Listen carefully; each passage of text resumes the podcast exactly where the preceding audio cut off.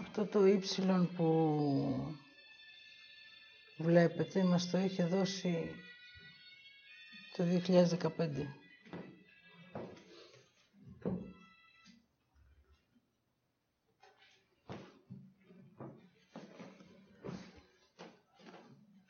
Καθένας μπορεί να το δει με το δικό του νου. Πέροχο, ύψιστο, ό,τι μπορεί να φανταστεί. Η αλήθεια είναι μία. Είναι ένα ύψιλον που έζησε η ανθρωπότητα και που τώρα χρειάζεται να έρθει σε ισορροπία.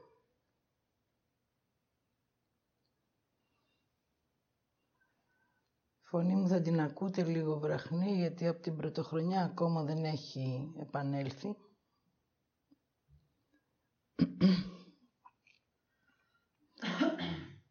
Η αριστερή πλευρά που βλέπετε με τα μπλε γράμματα, η ασχήμια, το κακό και η άρνηση, είναι για τον άνθρωπο η υπόθεση, ό,τι υποθέτει.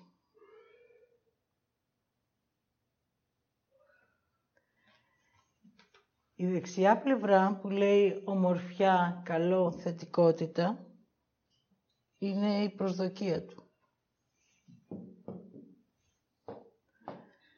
Σας δώσω ένα λεπτό χρόνο να δείτε τη ζωή σας μέχρι τώρα και να βάλετε μέσα σε αυτό το ύψιλον ό,τι έχετε ζήσει.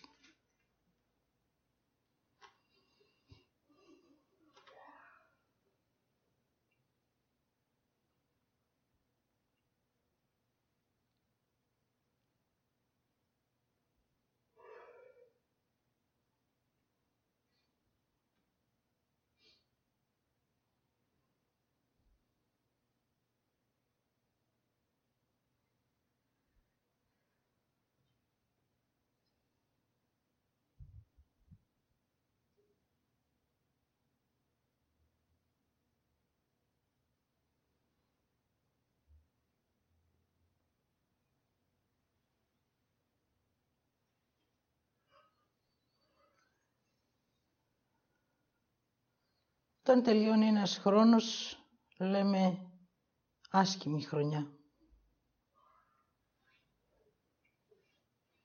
Κακή χρονιά. Στην ουσία αρνόμαστε ό,τι ζήσαμε. Εμείς τη ζήσαμε. Κάποιοι μέσα σε αυτή τη χρονιά σταμάτησαν να ζουνε. Επειδή η χρονιά για εκείνους ήταν άσχημη, κακή και αρνητική. Οι υπόλοιποι που συνέχισαν τη χρονιά να τη ζούνε, την κρίνουν και την αρνούνται. Έτσι αμφιβάλλουν για ό,τι έχουν ζήσει και πιστεύουν ότι μία νέα χρονιά θα τους φέρει αυτό που επιθυμούν. Υποθέτουν ότι κάποια στιγμή, κάποτε, θα έρθει αυτό που μέσα βαθιά προσδοκούν για το καλύτερο. Έτσι η ασχήμια δεν θα γίνει ποτέ ομορφιά, γιατί και η υπόθεση και η προσδοκία έχουν μία στασιμότητα. Δεν έχουν αρχή και τέλος, είναι μακράν της θέσεως του κάθε ανθρώπου και έτσι ο άνθρωπος στη θέση του υποθέτει και στη ζωή του προσδοκά. Τώρα στη νέα εποχή που ξεκινάει με το 21 χρειάζεται όλο αυτό το σχήμα οι άνθρωποι να το δουν και να το αποδεχτούν. Τι σημαίνει αποδοχή; Για να μπορέσω να αποδεχτώ κάτι, χρειάζεται να έχω πρώτα πιστέψει ότι η ασχήμια είναι υπαρκτή. Εάν πιστέψω, επειδή και το πιστεύω είναι φανταστικό, είναι υποθετικό, εάν όμως το πιστέψω, έχω κάπου να πατήσω. Και εκεί θα πατήσω για να αποδεχτώ αυτό που έχω δει. Όταν πας το πιστεύω χρειάζεται να αρχίσεις να βλέπεις. Έτσι η ασχήμια είναι μία ενέργεια που οι άνθρωποι την κρίνουν, τη ζουν και δεν την πιστεύουν.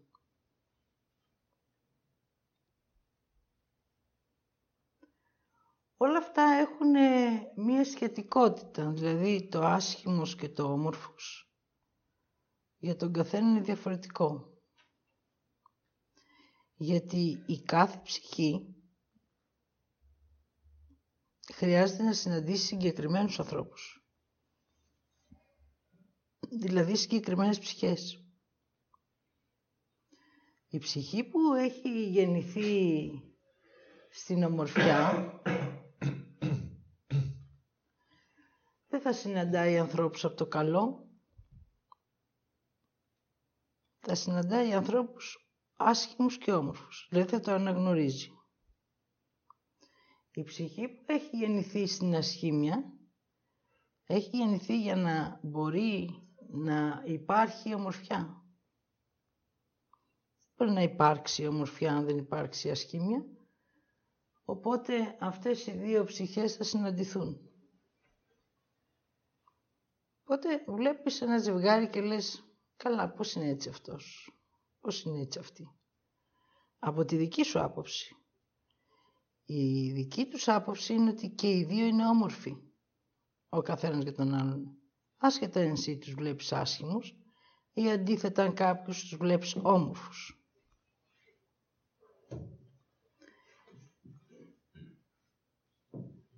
Το κακό και το καλό δεν υπάρχει. Αυτό το έβαλε ο άνθρωπος, το κατασκεύασε.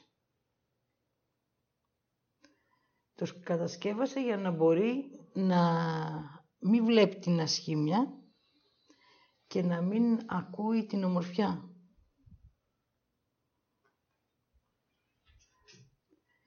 Έτσι έβαλε ανάμεσα στην άρνηση και στην ασχήμια το κακό, ονόμασε το νου κακό, έφτιαξε ένα κάστρο γεμάτο κακά πράγματα και εκεί υπάρχει μόνο η κρίση. Έτσι για να μην μπει ο άνθρωπος εγώ κρίνω, λέει το κακό κρίνει.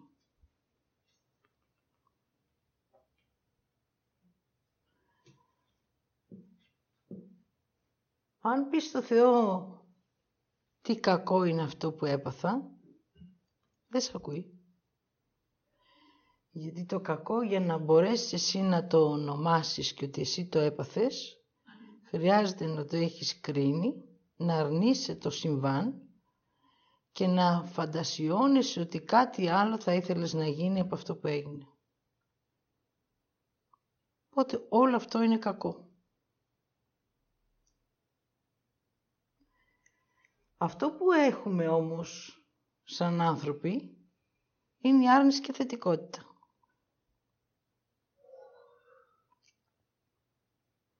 Το καλό έχει μέσα προσδοκία. Προσδοκάς ότι θα γίνει κάτι καλό. Ότι αυτό που έφτιαξες θα σου πούν ότι είναι καλό. Ότι η χρονιά που πέρασες είναι καλή επειδή έκανες κάτι σημαντικό. Και δεν βλέπεις ότι στις 365 ημέρες έχεις ζήσει άπειρες στιγμές ή δεν έχεις ζήσει καμία;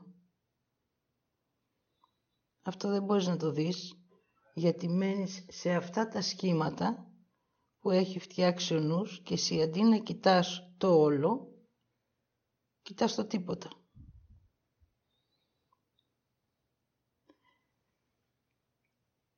Είμαι άσχημη. Ναι.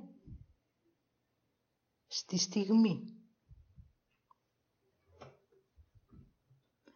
Είμαι όμορφη. Ναι. Στη στιγμή. Ανάλογα με αυτό που εγώ αισθάνομαι. Λέμε όμως υπάρχουν και άνθρωποι που γεννήθηκαν κακοί.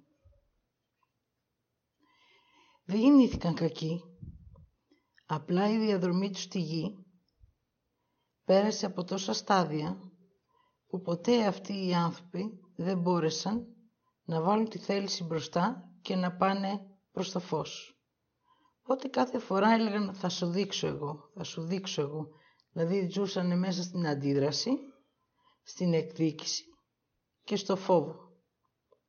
Οπότε αυτό δεν έκανε τίποτα άλλο παρά να τους πηγαίνει σε έναν άδειο κόσμο, χωρίς ουσιώδη πράγματα και χωρίς πνευματώδεις καταστάσεις.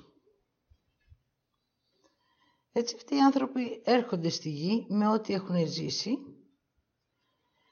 και προσπαθούν αυτό να το απλώσουν και στους άλλους ανθρώπους. Δηλαδή αν φαντασιώνομαι εγώ ότι ο άλλος είναι ψεύτης, θα απλώνω την ψευτιά στους ανθρώπους γύρω μου. Αλλά δεν θα βλέπω ότι εγώ λέω ψέματα. Δεν μπορώ να δω εμένα γιατί κοιτάω έξω από εμένα. Οπότε όλα τα συναισθήματα είναι για όλους τους άλλους εκτός από εμένα. Οπότε μέσα σε αυτό το σχήμα δεν υπάρχω εγώ. Υπάρχει μόνο ο νους μου.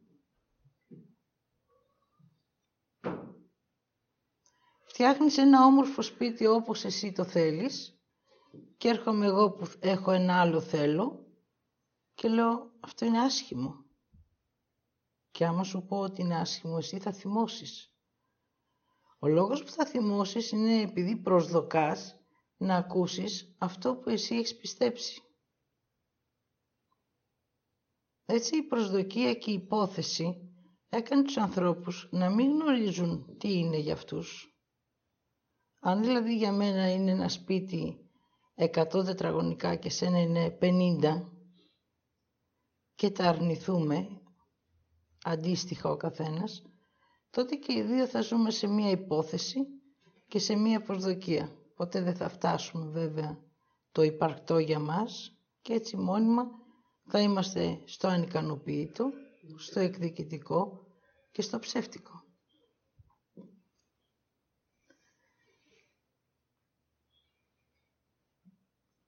Πόσο άσχημος μπορεί να είναι ένας άνθρωπος. Άσχημος μπορεί να είναι σε σωματικό επίπεδο. Άσχημος μπορεί να είναι σε ψυχικό επίπεδο. Άσχημος μπορεί να είναι σε νοητικό επίπεδο. Άσχημος μπορεί να είναι επειδή είναι ανύπαρκτος. Αλλά αυτός δεν το βλέπει.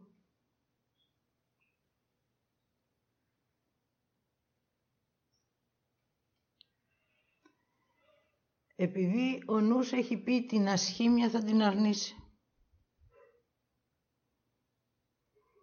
Το κακό θα το αρνήσει. Και θα υποθέτεις ότι είσαι κάτι άλλο από αυτό που είσαι.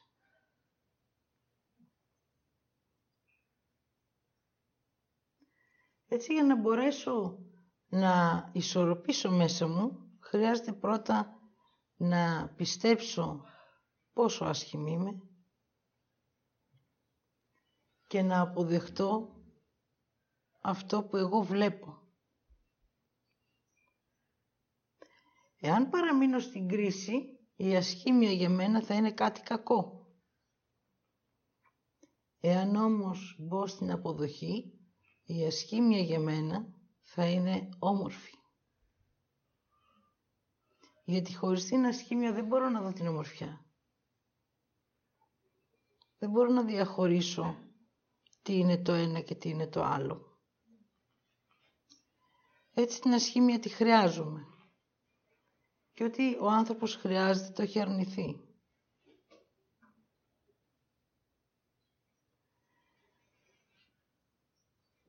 Τι έχω αρνηθεί αλήθεια στη ζωή μου;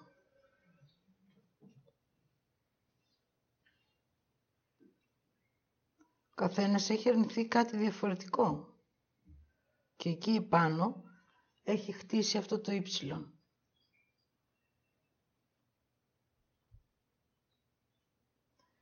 Έχεις αρνηθεί τη δύναμή σου είναι άσχημο να έχεις δύναμη; Έχεις αρνηθεί τη ζωή σου, είναι άσχημη η ζωή.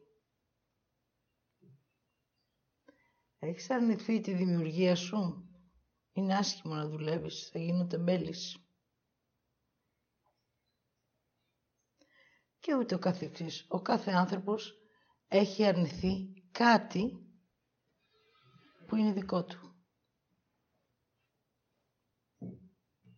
Λέω σε μια κοπέλα μια μέρα, τι είναι αυτό που δεν σου αρέσει; Μου λέει να διαβάζω. Αυτό έχει αρνηθεί. Ότι εσύ μπορείς να διαβάζεις αλλά με το δικό σου τρόπο. Όχι με τον τρόπο που σου μαθαίνουν.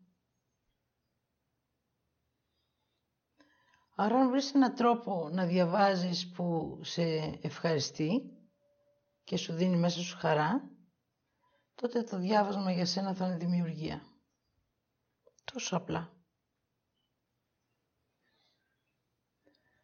Σήμερα το πρωί που περπατούσα στους δρόμους της Καλαμαριάς, μου έλεγε ότι οι νέοι άνθρωποι που γεννιούνται, γεννιούνται όλοι με καθυστέρηση, με μαθησιακές δυσκολίες.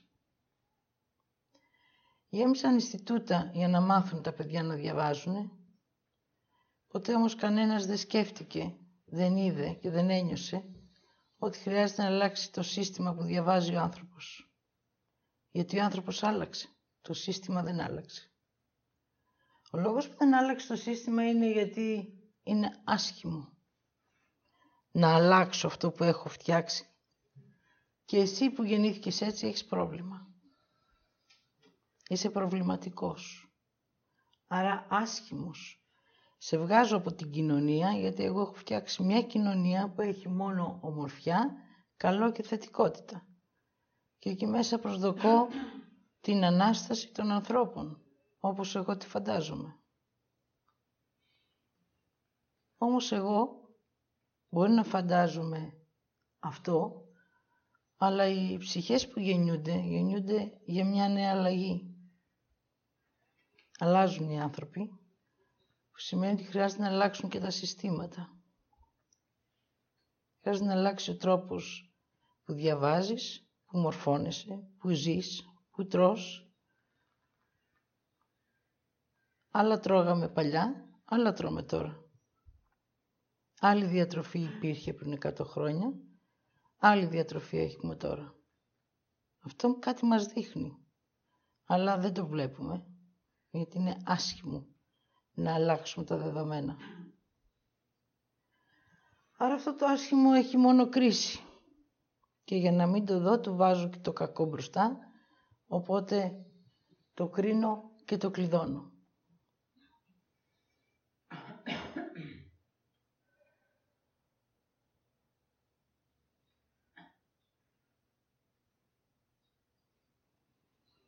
Χρειάζεται να γνωρίζετε ότι στη ζωή μας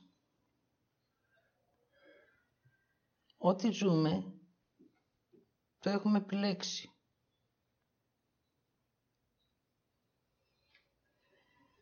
Αν έχεις κάνει μία σχέση και είναι λάθος, σε κρίνεις. Λες έκανα μία άσχημη σχέση. Δεν κάθεσαι μέσα να δεις τι πήρες από αυτή τη σχέση. Τι έδωσες και τι χρειάζεται από εδώ και πέρα να κάνεις για μια επόμενη σχέση. Έτσι την κρίνεις ως άσχημη και ψάχνεις να βρεις την όμορφη. Και αυτή η σχέση σου έχει δώσει άσχημες στιγμές για να γνωρίσεις τις όμορφες. Έτσι την έχασες. Ό,τι έζησες, το αρνήθηκες και υποθέτεις ότι θα ζήσεις κάτι άλλο επειδή το αρνήθηκες. Έτσι η ισορροπία δεν έρχεται στη γη, οι άνθρωποι δεν ισορροπούν και μετά φτάνουν σε κάποιο επίπεδο να λένε δεν αντέχω άλλο. Δηλαδή άρνηση, υπόθεση και ό,τι έχω το αρνούμε.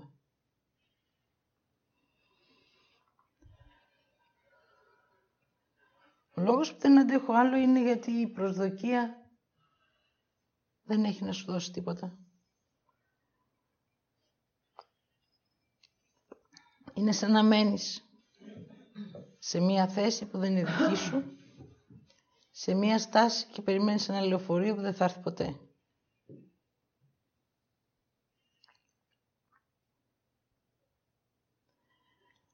Έτσι προσδοκώ ότι κάτι θα γίνει. Αυτή είναι η Ανάσταση των ανθρώπων. Ο άνθρωπος προσδοκά την Ανάσταση και η Ανάσταση περνάει από μπροστά του και την αρνείται. Υποθέτει ότι κάτι θα αλλάξει και έρχεται η αλλαγή και την αρνείται. Επειδή δεν είναι όπως την έχει φανταστεί. Όλα αυτά τα έχετε ζήσει. Απλά αλλάζει ο τρόπος που τα βλέπετε.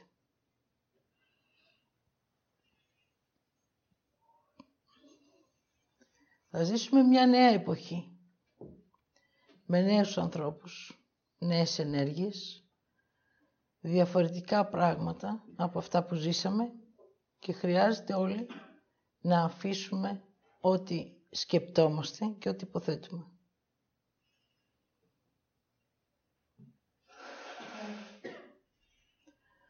Ό,τι είναι καλό για σένα δεν σημαίνει ότι είναι και για μένα.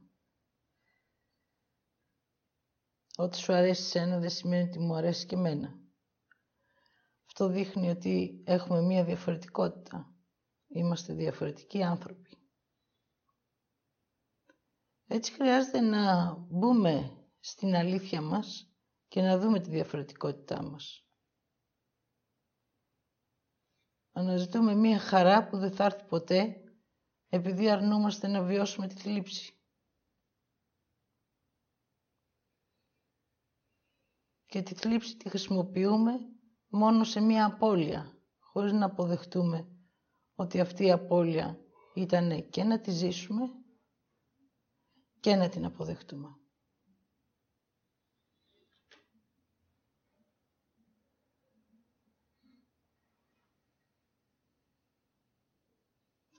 Ένας χρόνος έφυγε. Χρειάζεται να δούμε τι λάβαμε. Κάναμε μία σχέση με αυτό το χρόνο. Ζήσαμε πράγματα μέσα σε όλες αυτές τις μέρες. Λάβαμε, γευτήκαμε, ονειρευτήκαμε, κλάψαμε, γελάσαμε, κάναμε όλα όσα κάνει ένας άνθρωπος. Αν το βάλω στην πλευρά την αριστερή, δεν θα λάβω την ουσία του. Αν το βάλω στη δεξιά, θα προσδοκώ αυτή την ουσία να μου τη δώσει αυτός ο χρόνος που ζω. Όμως αυτό που χρειάζεται να κάνω είναι να κάτσω στο κέντρο μου και να ανοίξω τα φτερά μου από τη μία να βλέπω την ασχήμια μου και από την άλλη την ομορφιά μου. Απ' τη μία το κακό που έχω βάλει στη ζωή μου, δηλαδή την κρίση μου, και απ' την άλλη το καλό, την αποδοχή μου. Απ' τη μία να δω ότι αρνήθηκα ό,τι έχω και απ' την άλλη να δω ακριβώς τι έχω τότε θα έρθει η ισορροπία στη ζωή μου. Γιατί κάθε στιγμή θα μου τα δίνει και τα δύο. Αν εγώ δεν γνωρίζω να διαβάζω αυτές τις στιγμές, αυτό το βιβλίο της ζωής κλείνει και εγώ το χάνω. Έτσι χρειάζεται να ανοίξω αυτό το βιβλίο της ζωής και να διαβάζω τις στιγμές που είναι για μένα. Υπάρχουν στιγμές που χρειάζεται να τις προσπεράσω, όχι όμως να μην τις δω. Που σημαίνει τις βλέπω, αλλά δεν είναι για μένα, οπότε τις αφήνω για να τις ζήσει αυτός που είναι για εκείνον. Και μένω στις δικές μου τις στιγμές. Αν κάποιος μου πει ψέματα και θυμώσω, Χρειάζεται να δω το δικό μου ψέμα και να δω σε τι στάδιο βρίσκομαι στο ψέμα μου. Έτσι χρειάζεται να αποδεχτώ ότι ό,τι υπάρχει στο δρόμο μου, με αυτόν τον τρόπο θα το καθαρίζω. Επειδή χρειάζεται εγώ να γίνω ο νέος άνθρωπος της νέας εποχής. Μην φαντάζεστε ότι θα έρθει κάποιος και θα σας αλλάξει το δρόμο σας ή θα σας αλλάξει τη ζωή σας. Ή θα σας χαρίσει πράγματα για να μπορέσετε να ζήσετε. Ό,τι έχετε, το έχετε από τη γέννησή σας. Ό,τι δημιουργήσετε είναι για να αναπτύξετε τη γέννησή σας. Ό,τι απολαύσετε είναι για να ζήσετε. Και ό,τι αφήσετε πίσω σας είναι η ουσία που θα λάβετε για να ξαναεπιστρέψετε και να ξεκινήσετε από εκεί. Εάν ολοκληρώσετε τη ζωή σας και ολοκληρώσετε τα αισθήματά σας, τότε αυτό που μένει είναι να πάτε σε ισορροπία με τη γη, την ψυχή και το πνεύμα. Έτσι ο άνθρωπος για να μπορέσει να πάει σε αυτή την κατάσταση χρειάζεται την αποδοχή.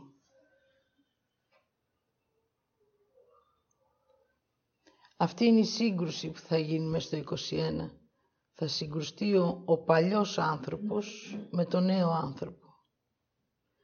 Θα συγκρουστεί το καλό και το κακό. Το καλό που πιστεύει ότι είναι καλό και το κακό που δεν πιστεύει ότι είναι κακό.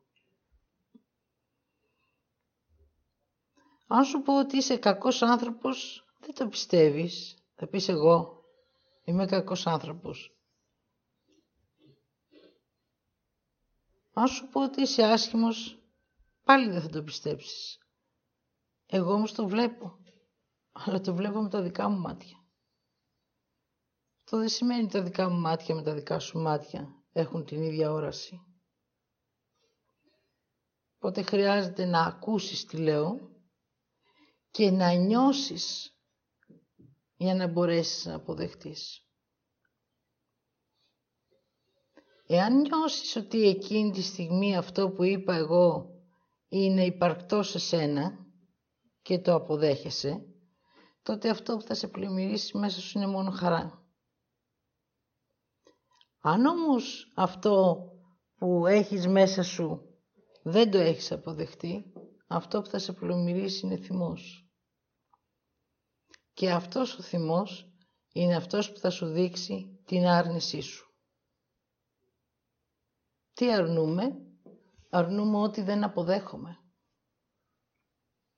Ό,τι είναι υπαρκτό το κάνω ανύπαρκτο.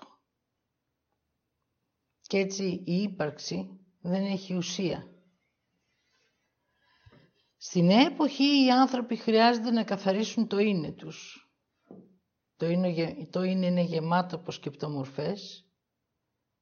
Έχει μόνο ό,τι σκέπτεστε για τους άλλους ανθρώπους και δεν έχει τίποτα ουσία από τη δική σας. Το είναι είναι αυτό που έχει τη ζωή, είναι το κεντρικό μέρος της ζωικής ενέργειας που έρχεται σε επαφή με την ουσία, με την ψυχή και με τον εαυτό. Έτσι όταν αυτό είναι γεμάτο σκεπτομορφές, το μόνο που μπορεί να έχει ουσία σας είναι δηλητήριο. Έτσι αυτό το δηλητήριο είναι η τρέλα που λέμε. Αν αφήσεις στη γη την ουσία σου γεμάτη δηλητήριο, όταν επιστρέψεις θα έρθεις να βιώσεις την τρέλα. Αν αυτή την τρέλα την αποδεχτείς και την καθαρίσεις, τότε έχεις κάνει ένα βήμα προς τη θετικότητά σου. Αλλά αυτό χρειάζεται να το αποδεχτείς ότι η ουσία σου είναι μολυσμένη. Το είναι σου είναι γεμάτος σκεπτομορφές και εσύ αρνείσαι την αποδοχή σου. Όλο το 21 ο άνθρωπος θα ζει την αποδοχή του. Δεν μπορούμε να πάμε στη δεκτικότητα αν δεν περάσουμε από την αποδοχή. Αν δεν δούμε τι έχουμε ζήσει, τι έχουμε αρνηθεί και τι χρειάζεται να έχουμε για μας. Η αποδοχή έχει τη θετικότητα μέσα. Οπότε χρειάζεται μαζί με την άρνηση να βιώνεις και τη θετικότητα. Δεν μπορείς από την άρνηση να πας κατευθείαν στη θετικότητα, γιατί είναι πάλι σαν να αρνείσαι την ίδια τη θετικότητα και να αλλάζεις μορφή στην άρνηση. Η αγάπη που γιώθηκε στη γη γιώθηκε για να μας οδηγήσει να δούμε αυτές τις αλήθειες μας. Και με αυτές τις αλήθειες θα αγαπήσουμε τον εαυτό μας. Με αυτές τις αλήθειες θα καθαρίσουμε το είναι μας. Και με αυτές τις αλήθειες θα φτάσουμε σε ένα επίπεδο που οι άνθρωποι θα γνωρίζουν και θα αισθάνονται την ψυχή τους.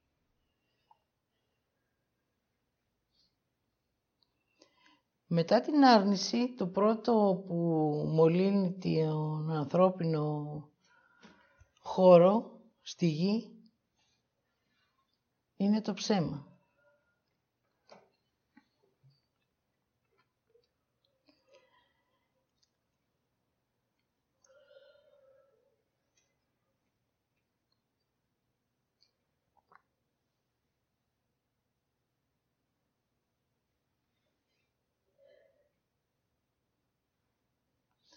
Δείτε σαν λέξη το ψέμα τι σας κάνει μέσα σας. Αν το αποδέχεστε ή το αρνείστε.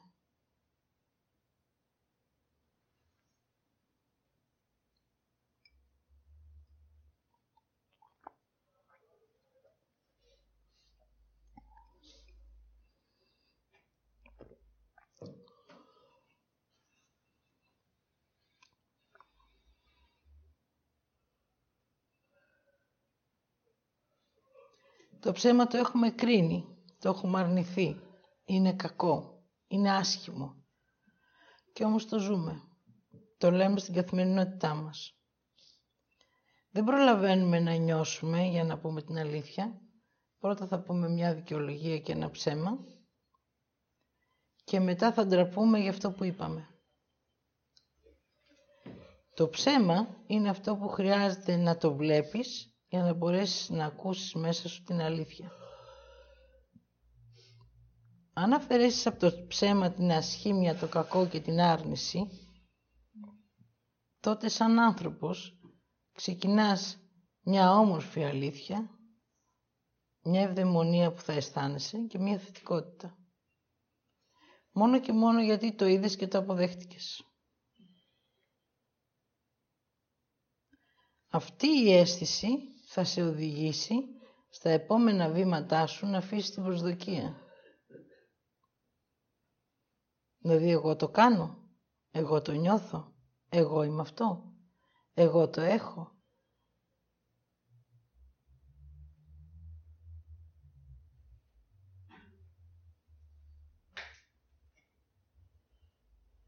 Η απάντηση είναι ναι. Εσύ κάνεις και την ασχήμια, εσύ και την ομορφιά.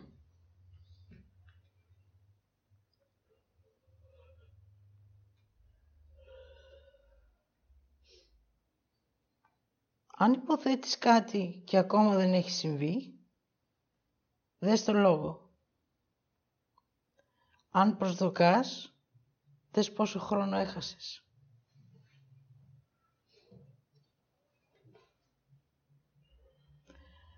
Αν σκέφτεσαι, αυτός που σου μιλάει μέσα σου δεν είσαι εσύ. Τότε δες που είσαι.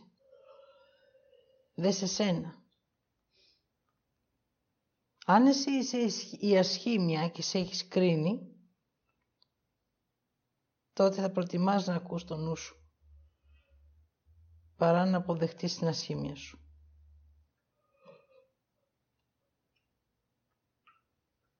Πόσο άσχημο είναι αυτό που έζησα.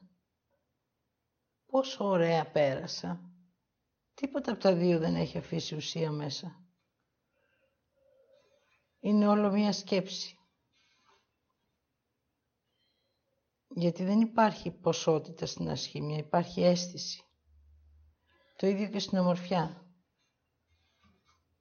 Έτσι ο άνθρωπος αρχίζει να ενεργοποιεί την αίσθησή του τις αισθήσεις του, να αρχίσει να νιώθει, να αισθάνεται και με την αίσθησή του να πιάνει τις ενέργειες.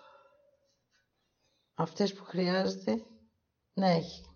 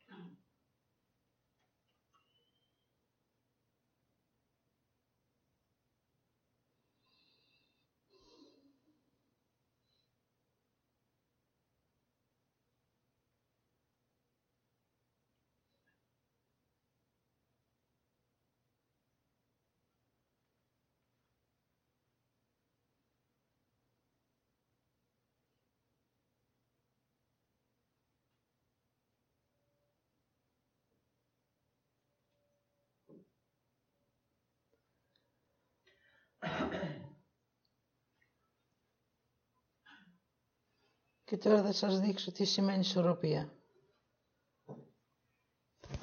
Όταν αυτά τα δύο, οι δύο πλευρές ανοίξουν,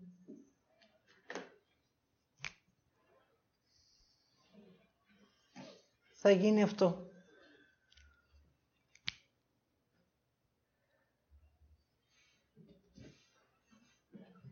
Αυτό είναι η αγάπη. Που είναι οριζόντια και αυτή είναι η συνειδητότητα.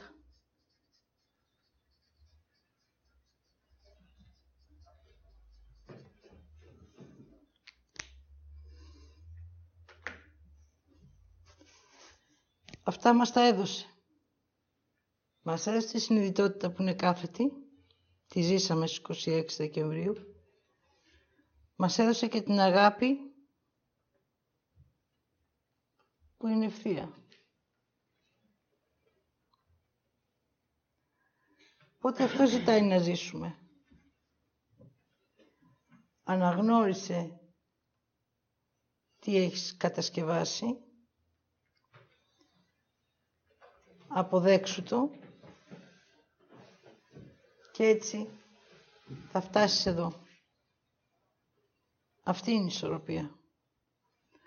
Οπότε σε κάθε πλευρά έχει εδώ τη θλίψη, εδώ τη χαρά. Εδώ την ασχήμια, εδώ την ομορφιά. Εδώ την άρνηση, εδώ τη θετικότητα. Και εδώ είναι το κέντρο της επίγνωσης. Πρώτα επίγνωση, μετά συνειδητότητα.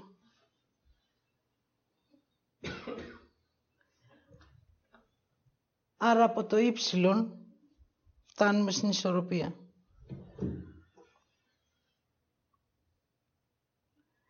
Η ανθρωπότητα αλλάζει. Ο άνθρωπος αλλάζει και γι' αυτό αλλάζει η ανθρωπότητα. Η γη αλλάζει. Οι ενέργειες αλλάζουν.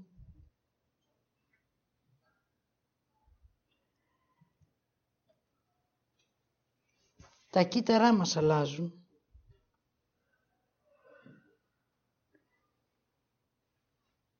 Και εμείς χρειαζόμαστε τη νέα αλλαγή. Επειδή η αλλαγή γίνεται συνέχεια, νέα αλλαγή μπορεί να είναι τώρα, που είναι Σάββατο, νέα αλλαγή να έχουμε και τη Δευτέρα. Είναι πάρα πολλά αυτά που χρειάζεται να αλλάξουν, οπότε για όλα υπάρχει μια νέα αλλαγή. Αυτό που χρειάζεται να βλέπουμε είναι τη νέα εποχή. Χρειάζεται να αναγνωρίζουμε τους ανθρώπους όπως είναι.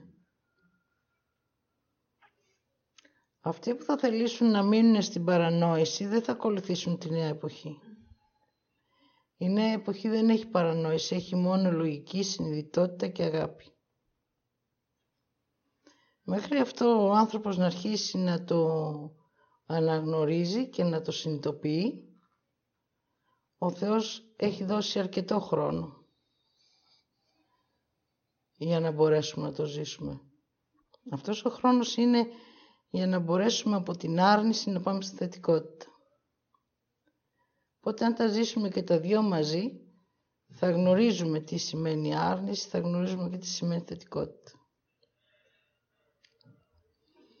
Και μέσα από, αυτή, από αυτό το γνώριμο θα επιλέγουμε και θα αποφασίζουμε. Αυτό το ταφ, όπως το βλέπετε, είναι και αυτό που μας έχει δώσει από το 2013. Δηλαδή, φόβος θέλω, κάνω επιλογές με απόφαση, εμπιστοσύνη, αγάπη. Τώρα θα πάμε αντίθετα. Θα βιώσουμε τη θετικότητα. Τι ήταν η διαδρομή που κάναμε τώρα τα 7 χρόνια.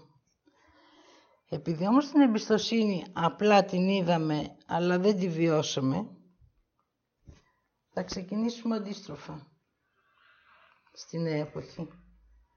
Θα νιώσουμε την αγάπη αφήνοντας τις αρνήσεις και ό,τι έχουμε κάνει μέχρι σήμερα. Θα αρχίσουμε να περπατάμε την εμπιστοσύνη, γιατί η εμπιστοσύνη έχει επίγνωση μέσα. Θα έρθουμε στις επιλογές μας και στις αποφάσεις μας. Μέσα από την απόφαση θα κατεβαίνουμε με συνειδητότητα στο γνώριμο της γέννησής μας οι πράξεις μας θα είναι συνειδητές, το θέλω μας θα καθορίζει τη ζωή μας και ο φόβος μας θα μας προστατεύει, όπως ακριβώς μας δημιούργησε δηλαδή.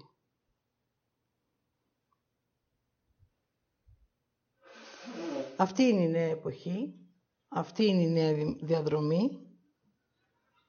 Χρειάζεται να βλέπετε τους ανθρώπους όπως είναι, να αναγνωρίζετε αυτά που έχετε και αυτά που έχουν οι άνθρωποι. Να δείτε τις αρνήσεις σας και τις κρίσεις σας. Και όσοι άνθρωποι παραμείνουν στο κρύψιμο, δεν θα δουν τη νέα εποχή.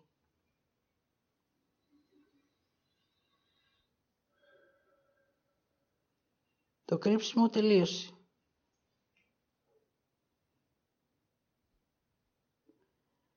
Χρειάζεται όλοι να εμφανιστούμε. Αυτό που πιστεύω να το αποδέχομαι. Αυτό που γνωρίζω να το αισθάνομαι. Και αυτό που θέλω να το εκφράζω. Αυτή είναι η νέα εποχή. Έχουν να δουν πολλά οι άνθρωποι Δηλαδή αν γίνει ένας σεισμός, τι είναι; Καλό ή κακό; Έγινε ένας σεισμός. Μία αντίδραση της γης είναι.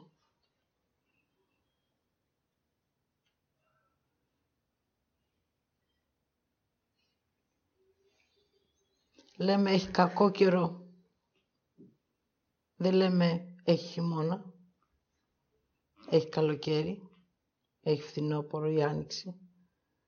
Άρα χρειάζεται από τις εκφράσεις μας να κατανοούμε γιατί αυτές οι εκφράσεις περνάνε μέσα από το είναι μας και την ουσία μας.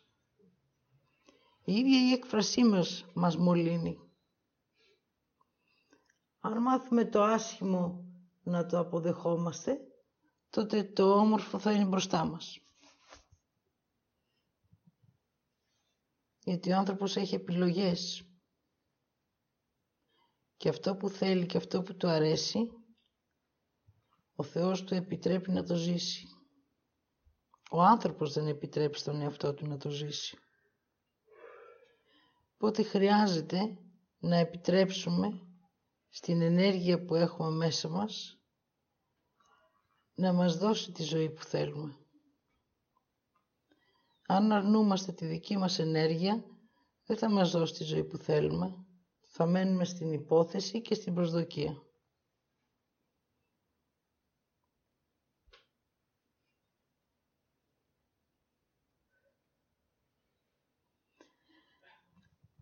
Ό,τι χρειάζεται ο άνθρωπος να γνωρίζετε ότι ο Θεός του το δίνει. Δηλαδή αν χρειάζεται και μία καταστροφή θα του τη δώσει. Αν χρειαστεί μία γαλήνη θα του τη δώσει. Γιατί για το Θεό δεν υπάρχει άσχημο και όμορφο, κακό και καλό. Και τα δύο είναι θετική ενέργεια. Και το άσχημο και το όμορφο. Και η άρνηση και η θετικότητα για το Θεό είναι δεκτικότητα. Τα δέχεται και τα δύο. Γι' αυτό και λέει ό,τι θέλεις κάνε. Εγώ δέχομαι τις επιλογές σου. Το μόνο που δεν φτάνει ποτέ στο Θεό είναι η αυτοκτονία.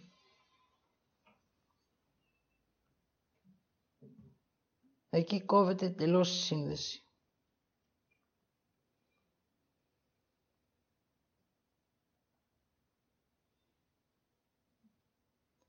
Ό,τι άλλο κάνεις ως άνθρωπος, θέλεις και το κάνεις και εκείνος το αποδέχεται. Το δέχεται δηλαδή γιατί ο Θεός δεν έχει αποδοχή, έχει μόνο δεκτικότητα. Ο άνθρωπος έχει αποδοχή για να μπορέσει κάποια στιγμή να φτάσει στη δεκτικότητα. Μέσα από την αποδοχή θα χρειαστεί να περάσει μέσα από τη θετικότητα και από τη θετικότητα στη δεκτικότητα. Έτσι είναι η διαδρομή.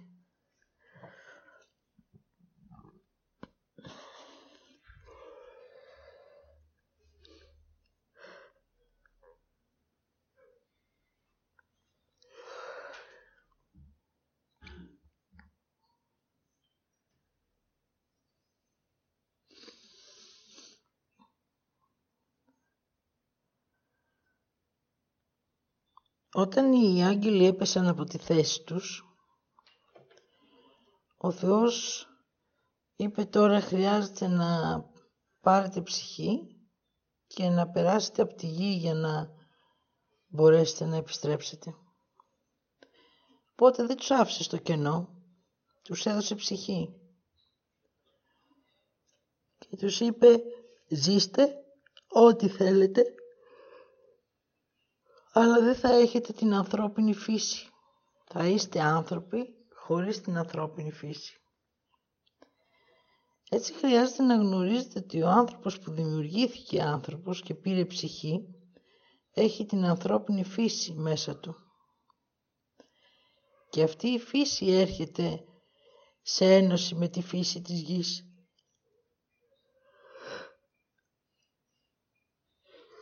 Αν ο άνθρωπος παγώσει μέσα του τον άνθρωπο, δηλαδή τη φύση του, μετά τη φύση θα τη θαυμάζει, δηλαδή θα τη ζηλεύει. Δεν θα τη νιώθει. Έτσι χρειάζεται να αλλάξουν κάποιες καταστάσεις για να μπορέσει ο άνθρωπος να αναστήσει μέσα του τη φύση του και να ξαναγεννηθεί, δηλαδή να ζωντανέψει.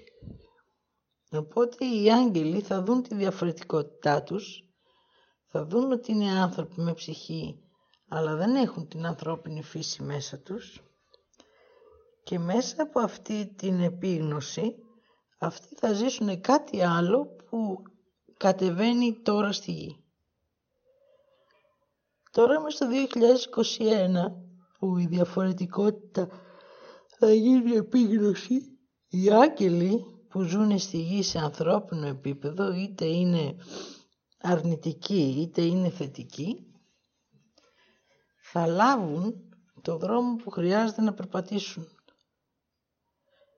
Έχουν άλλο δρόμο επιστροφής αυτοί από τους ανθρώπους με την ανθρώπινη φύση.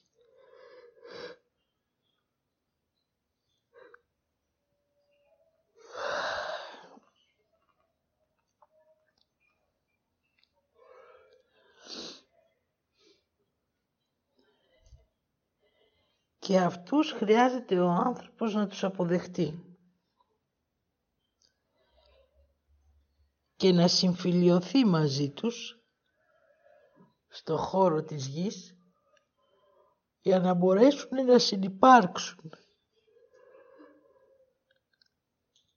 Να μην υπάρχουν μεταξύ τους αντικσότητες και για να μην γεμίζει το ασυνείδητο με ανύπαρκτες αρνήσεις.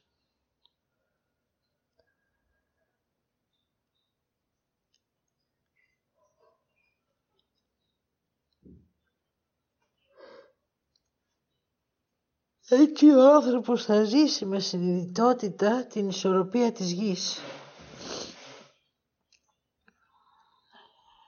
Στην ισορροπία το πρώτο συνέστημα που χρειάζεται ο άνθρωπος να αφήσει στη γη είναι η ζήλια. Όσο υπάρχει η ζήλια, πάβει να υπάρχει αυτός. Όσο ζηλεύετε, τόσο λιγότερο αυτό έχετε ή και καθόλου.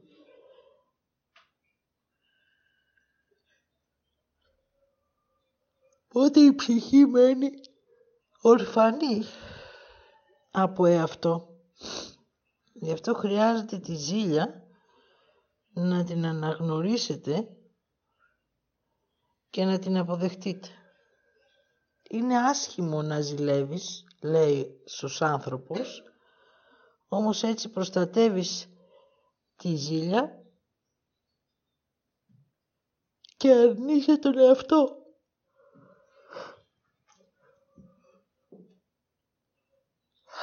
έτσι ο εαυτός γίνεται μικρότερος μέσα στα έγκατα του νου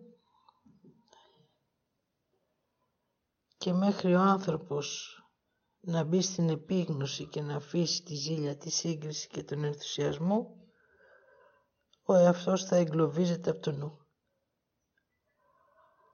Η κακία δεν τον πειράζει τόσο τον εαυτό γιατί ο εαυτός φτάνει στις επιλογές και εκεί συναντάει την κακία. Σημασία έχει να απεγκλωβιστεί από το νου, από τη σύγκριση και τη ζήλια. Αν απεγκλωβιστεί από εκεί και φτάσει στις επιλογές, τότε η κακία, αυτό που θα του δείχνει του, του εαυτού, είναι την άρνηση και τη θετικότητα. Οπότε στην κακία μπορεί να προστατευτεί γιατί εκεί το γνώριμο του στέλνει ενέργεια. Και τότε ο άνθρωπος θα είναι κακός απέναντι στον εαυτό του. Θα το ζήσει αυτό η ανθρωπότητα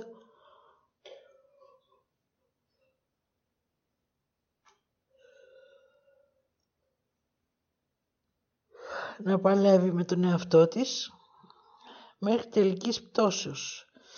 Ή θα πέσει η, η κακία ή θα πέφτει ο εαυτός. Αν πέσει η κακία και ο εαυτός περάσει αυτή τη διαδρομή, τότε όλα τα πράγματα γίνονται καλύτερα γιατί ο εαυτός θα πάρει ενέργεια από το θέλω και ο άνθρωπος θα είναι υπέροχος. Δηλαδή θα νιώθει μια υπεροχή. Θα κάνει αυτό που θέλει, θα έχει λογική θα γίνει σαν το Θεό, δηλαδή θα έχει δεκτικότητα. Ό,τι θέλει ο καθένας σας κάνει. Εγώ να δω το δικό μου δρόμο. Αυτό όμως έχει φόβο ακόμα για τον άνθρωπο. Γι' αυτό και δεν θα σας δώσω περισσότερες λεπτομέρειες.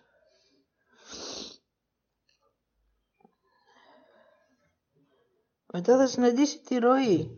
Η ροή είναι η χαρά της ζωής. Γιατί αυτός έρθει σε επαφή με την ψυχή. Είναι σαν γάμος, δηλαδή έτσι είναι η ετοιμασία του γάμου.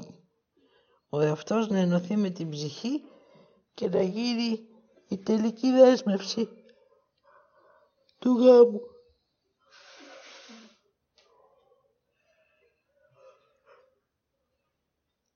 Και δεν υπάρχει φόβος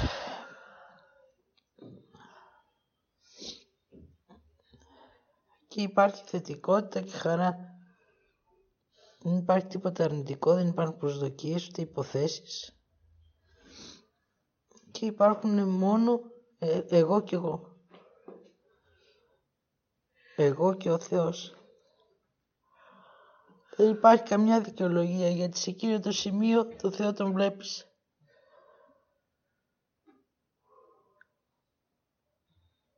Του λες τώρα εγώ θα κάνω αυτό. Δώσε μου αυτό για να το ολοκληρώσω. Θα το λαμβάνεις, θα το κάνεις, θα περπατάς και θα έχεις αυτό που χρειάζεσαι.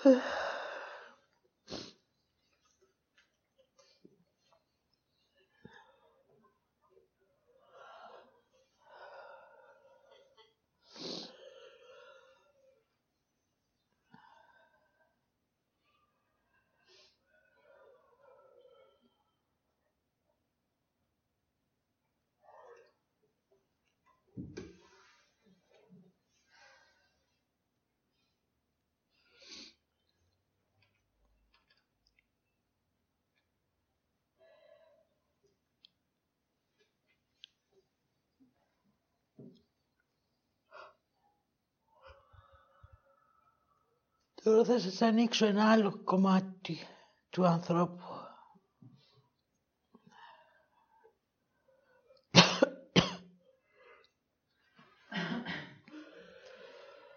Οι άνθρωποι είναι πολύ λιγότεροι από τους ανθρώπους με ψυχή ζώου.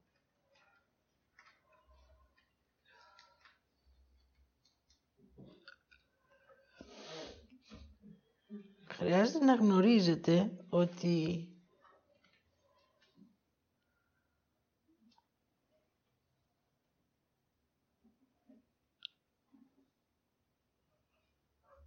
όταν ο Αδάμ αρνήθηκε να δημιουργήσει τον άνθρωπο αυτοί που δέχτηκαν ήταν τα ζώα.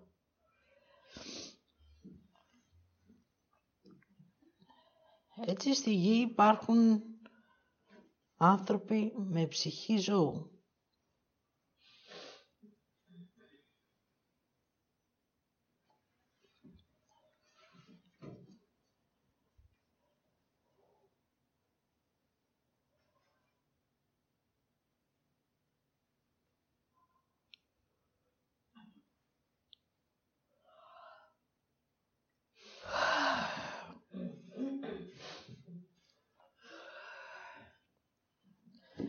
Και αυτά έχουν μια διαφορετικότητα από τον άνθρωπο με ανθρώπινη φύση.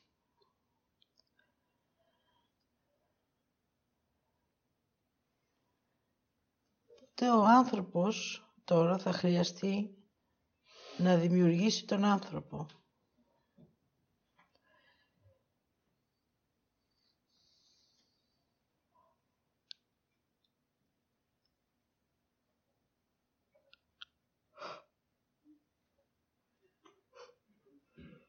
Δηλαδή θα έρθει σε επαφή ένας άγγελος με έναν άνθρωπο, ένας άνθρωπος με ένα ζώο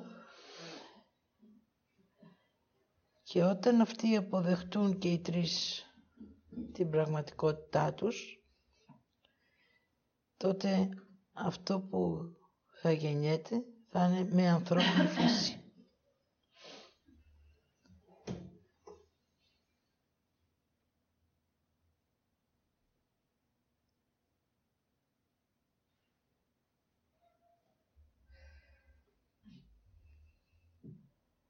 Αυτό που θα γεννιέται θα είναι με ανθρώπινη φύση.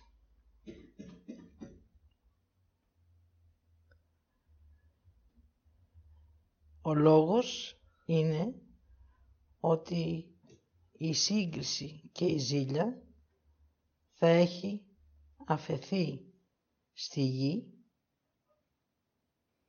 και ο άνθρωπος θα ζει την ισορροπία.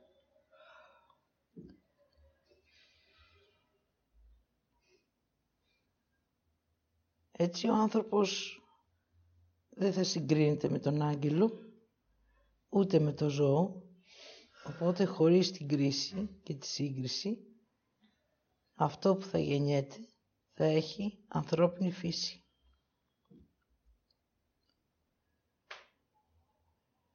Οι ψυχές που έγιναν άνθρωποι δεν θα ξαναγίνουν ζώα, θα συνεχίσουν με αυτήν την ποιότητα της ψυχής μέχρι να ολοκληρωθούν με το πνεύμα που έχει δημιουργηθεί και τους περιμένει για την ολοκλήρωσή τους. Όσοι από αυτούς από τα ζώα θελήσουν να μην συναντήσουν το πνεύμα τους και είναι επιλογή τους, είναι αποδεκτό, θα αφαιρεθεί από το επίπεδο του πνεύματος το δικό τους πνεύμα.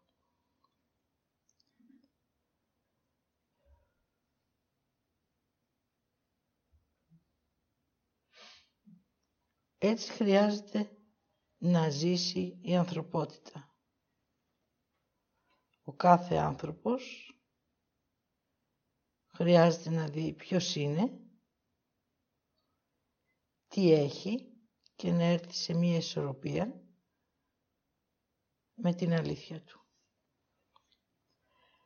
Ό,τι αρνείσαι, το αποδέχεσαι και μέσα από την αποδοχή ζεις ταυτόχρονα την άρνηση και τη θετικότητα.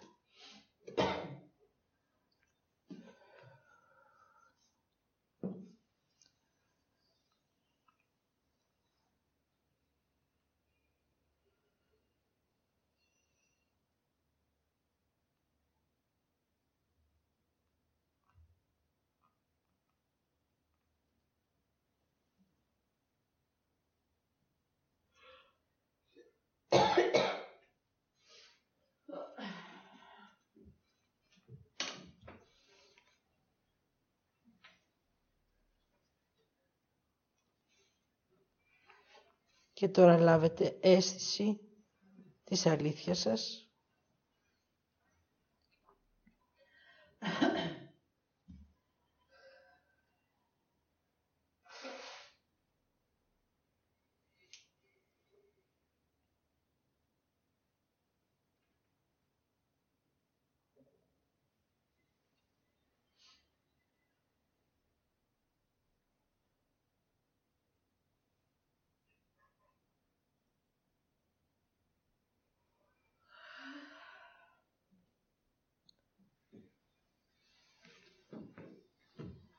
Εγώ είμαι Ανουηλίδου Χριστίνα, ο άγγελος του Θεού. Είμαι στη γη να οδηγήσω τις ψυχές στη νέα εποχή με ένα ό,τι νιώθουν, ό,τι αισθάνονται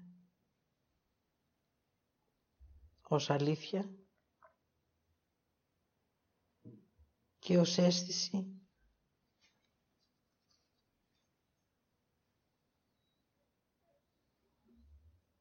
της ζωής τους.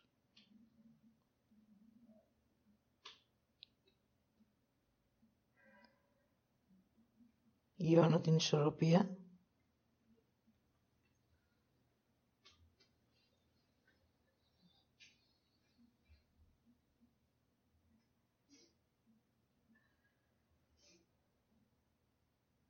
αντί για υπόθεση θέση.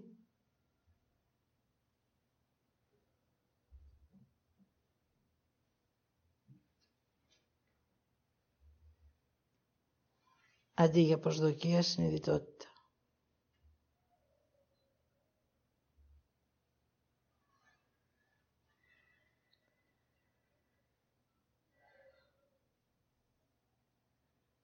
Η αλήθεια της άρνησης